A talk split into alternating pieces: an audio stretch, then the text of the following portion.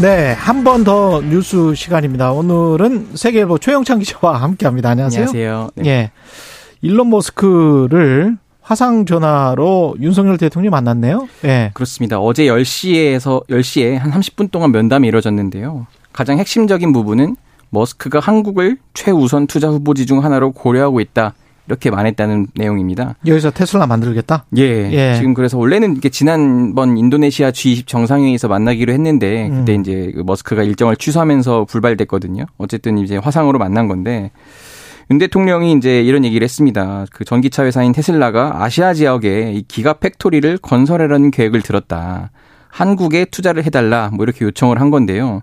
머스크도 이렇게 화답을 합니다. 아시아 후보의 그 아시아 후보 국가들의 인력, 기술 수준, 생산 환경 이런 투자 여건을 종합적으로 검토해 결정을 내릴 예정이다. 이렇게 하니까 대통령실이 그래서 즉각 대통령실과 산자부 코트라 이렇게 공동으로 전담팀을 구성했습니다. 그래서 투자 유치에 적극 뛰어들기로 했습니다. 기가 팩토리가 뭐예요?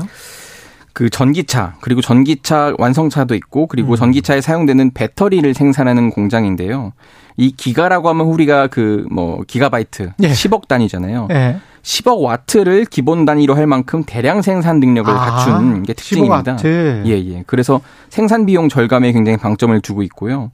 현재 이 테슬라의 기가 팩토리는 미국 네바다주를 시작으로 독일 베를린, 중국 상하이 등에 분포돼 있습니다. 미국, 독일, 중국 이렇게 있네요. 네. 예. 사실 근데 다음 후보지가요. 이미 많이 거론이 됐는데 음. 현재 캐나다 온타리오주가 유력하게 거론되는 상황이거든요. 아, 그래요? 네, 이걸 지금 우리가 한번 비집고 들어가겠다는 뜻으로 보입니다. 우리도 사실은 기반이 괜찮지 않습니까? 배터리도 좋고 뭐, 뭐, 완성차야 아주 좋고. 예, 예. 그 다음에 반도체도 있고, 우리는. 예, 맞습니다. 예. 사실 어제 그, 그 대목도 언급이 됐는데요. 예. 한국이 굉장히 뭐 우수한 부품을 많이 갖고 있다. 예. 우리도 그래서 한국 기업들의 그 차체나 이런 걸 많이 납품을 받고 있다라고 음. 하거든요. 실제로 전기차는 배터리인데 우리나라의 그 LG 에너지 솔루션도 그렇죠. 납품을 하고 있고 네. 그 외에도 뭐 타이어라든지 다른 차체도 납품을 하고 있습니다. 이 머스크가 말하기로는 내년에 우리 기업들 공급망 협력을 확대할 건데 음. 약 100억 불, 13조 원에 달할 것으로 지금 예상을 하고 있다고 해요. 예. 그만큼 예. 막대한데 다만 낙관적이진 않다. 이거 그 머스크가 한국 소비자를 위한 립서비일 수도 있다 이런 분석도 있습니다. 한국에 들어오면 현기차는 좋아할지 안 좋아할지는 모르겠습니다. 경쟁이 굉장히 심해질 네. 것 같고 뭐 LG랄지 삼성 SDI처럼 배터리 업체들은 굉장히 좋아할 것 같아요. 그럴 수 있습니다. 예. 각각 업체들마다 이익이 좀 다를 것 같아요. 네. 상황은. 대통령과는 우주 개발 관련 대화도 나눴습니다. 예, 예. 예. 그뭐 지금 스페이스X라는 우주 탐사 기업 CEO기도 하잖아요. 그래서 음. 이제 우리나라가 지난 6월에 독자 기술로 발사체 누리호에 대한 그 한 것도 있어서 이 부분을 언급하면서 우리나라가 앞으로 이제 우주항공청도 설립할 예정이다 이런 식으로 같이 협력을 잘 해보자 당부하기도 했습니다. 그리고 오늘 대망의 첫 경기 예. 우루과이 일본이 이겼더라고요 오늘 새벽에 2대 1로 역전을 했습니다. 지난번에 사우디가 이겼잖아요 2대 1로. 예. 이거 굉장히 우리도 2대 1로 이기는 거 아니야? 선수들이 부담스러울 겁니다.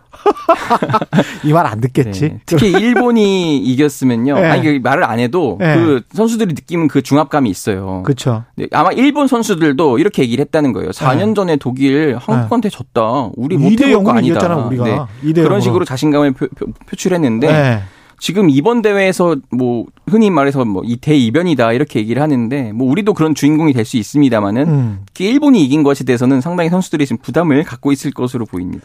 그 기분 좋게 우리가 아시아가 3연승 합시다. 예, 가장 좋은 시나리오 같고요. 예. 지금 손흥민 선수는 뛸 수 있다는 거죠? 맞습니다. 예. 벤투 감독이 어제 기자회견을 열고 손흥민 선수 출전할 수 있다고 했습니다. 다만 결정하기까지는 아직 시간이 남아 있다. 이 말인즉 음.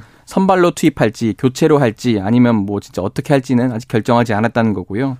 음. 대신 좀 안타까운 소식이 있는데 예. 대표팀 공격 자원인 황희찬. 황희찬? 예. 이 선수는 지금 왼쪽 햄스트링 통증을 계속 호소하고 있어요. 아. 이것 때문에 도하 입성 때부터 치료와 재활에 매진했는데 지금 회복이 더뎌서 일단 오늘 경기에는 출전이 어렵다고 했습니다. 그렇군요. 황희찬 선수가 참 돌파력이 뛰어난 선수인데 그러면 첫 경기 주목해야 될 포인트는 뭐가 있을까요? 아무래도 이제 손흥민 선수의 선발이나 뭐 후반이나 출전 어, 여부고 그렇죠. 우루과이를 좀 보시면요. 아무래도 가장 유명한 선수인 루이스 수아레스. 수아레스. 핵이발로도 핵이발. 유명하죠. 네. 예, 이분 이 선수가 있고 네. 또 경기할 선수들이 거기에 지금 세대 교체를 잘 하고 있어요. 네. 지금 그 페데리코 발베르데라는 미드필더가 발베르데. 있습니다. 네. 스페인 레알 마드리드에서 18살에 재능을 입도 선매에서 애지중지 키워온 선수인데 올 시즌 유럽 축구에서 아주 날아다니고 있습니다. 음. 이 선수들 특히 경계해야 하는데요. 근데 지금 보니까 우루과이 선, 그 수비진이 생각보다 발이 느리다고 합니다. 예. 그래서 우리나라의 발 빠른 선수들이 조금 이렇게 역습을 하는 식으로 가면은 충분히 승산이 있지 않을까라는 전망도 나옵니다.